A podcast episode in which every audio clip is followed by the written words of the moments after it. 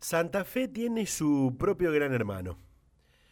Bien podría ser el título de esta editorial que vamos a contar. Eh, Big Brother, o en castellano Gran Hermano, recordemos, es un reality creado por el holandés John de Mol.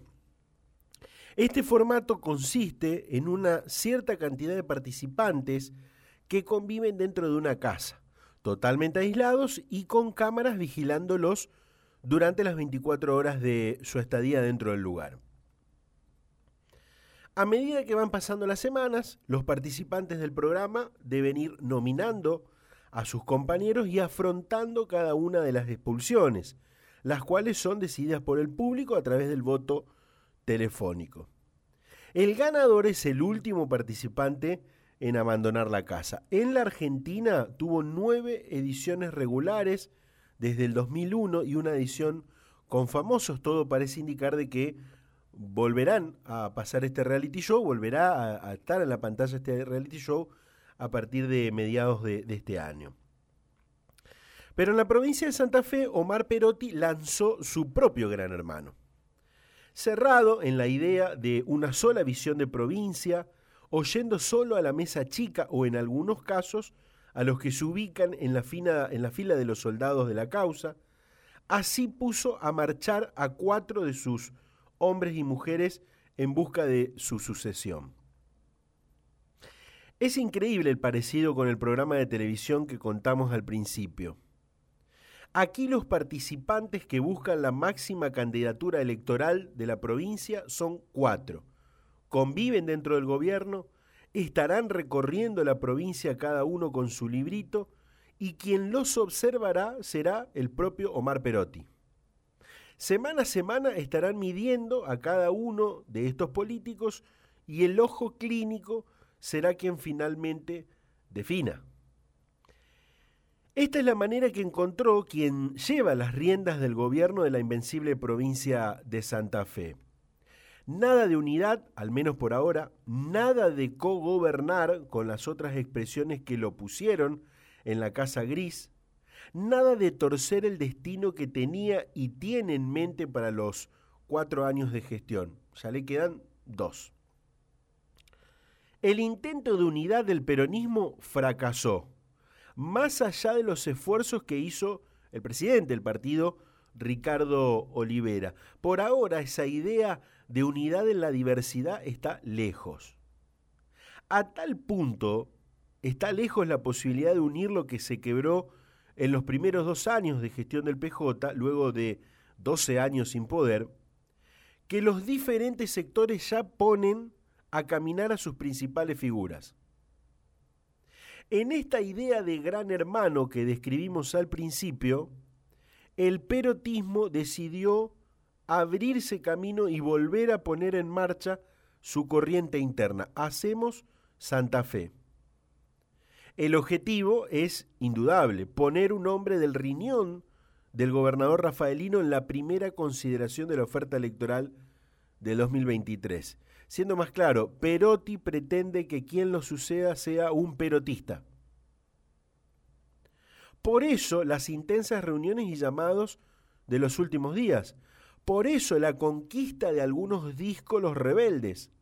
Por eso la intención de comenzar a diseñar un plan político de cara a las elecciones de 2023. Sin dudas que el delfín del gobernador fue, es y será Roberto Mirabella. Lo reemplazó en el Senado Nacional cuando asumió la gobernación de Santa Fe, luego peleó a capa y espada para que encabece una propuesta en las legislativas 2001, pero tuvo que conformarse con el primer lugar de la lista de diputados. Mirabella no ha logrado mover el amperímetro. Sí, lo escuchó bien. Eh, eh, a ver, Mirabella no ha logrado mover el amperímetro. Ni en su gestión como senador, ni ahora como diputado, y menos en la última campaña electoral del año pasado, de 2021. Por ello, Omar Perotti le pidió a otros dirigentes, como a la ministra de Gobierno, Celia Arena, Alejandro Garandinetti, secretario de Turismo, o a la ministra de Ambiente y Cambio Climático, Erika Gonet, que también se muestren, que salgan de sus zonas de confort y recorran el territorio. Es cierto que Hacemos Santa Fe viene de ganar la disputa interna contra el sector de Agustín Rossi y los senadores díscolos. Pero también es verdad que después cayó derrotado por 10 puntos. Vale destacar que ya está decidido, y esto es un anticipo, desdoblar el calendario electoral para que no se pegue la gestión nacional a la campaña santafesina. Habrá que ver en las próximas semanas cómo continúa la relación con algunas expresiones peronistas que hasta ahora estuvieron aliadas. Por ejemplo, la de María Eugenia Bielsa. Este sector tiene nada más y nada menos que dos ministros en las primeras líneas del Ejecutivo. Pero en el mundo Perotti todo puede cambiar del día a la noche si no se cumplen ciertas pautas.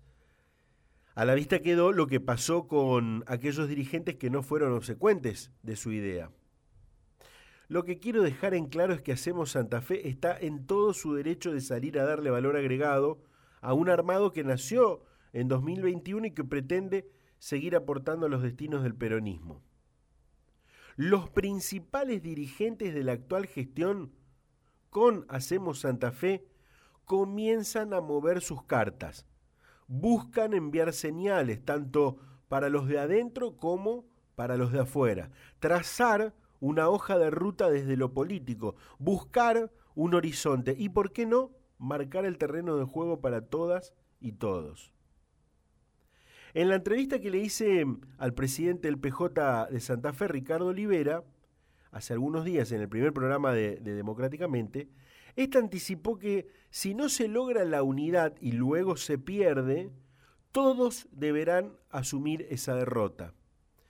Pero además fue muy claro al indicar que si esto ocurre, que el peronismo santafesino vuelve a perder, vuelva a perder el poder que no tuvo durante 12 años por las mezquindades políticas, entonces es porque no aprendieron nada y vuelven a cometer y se vuelve a cometer los mismos errores.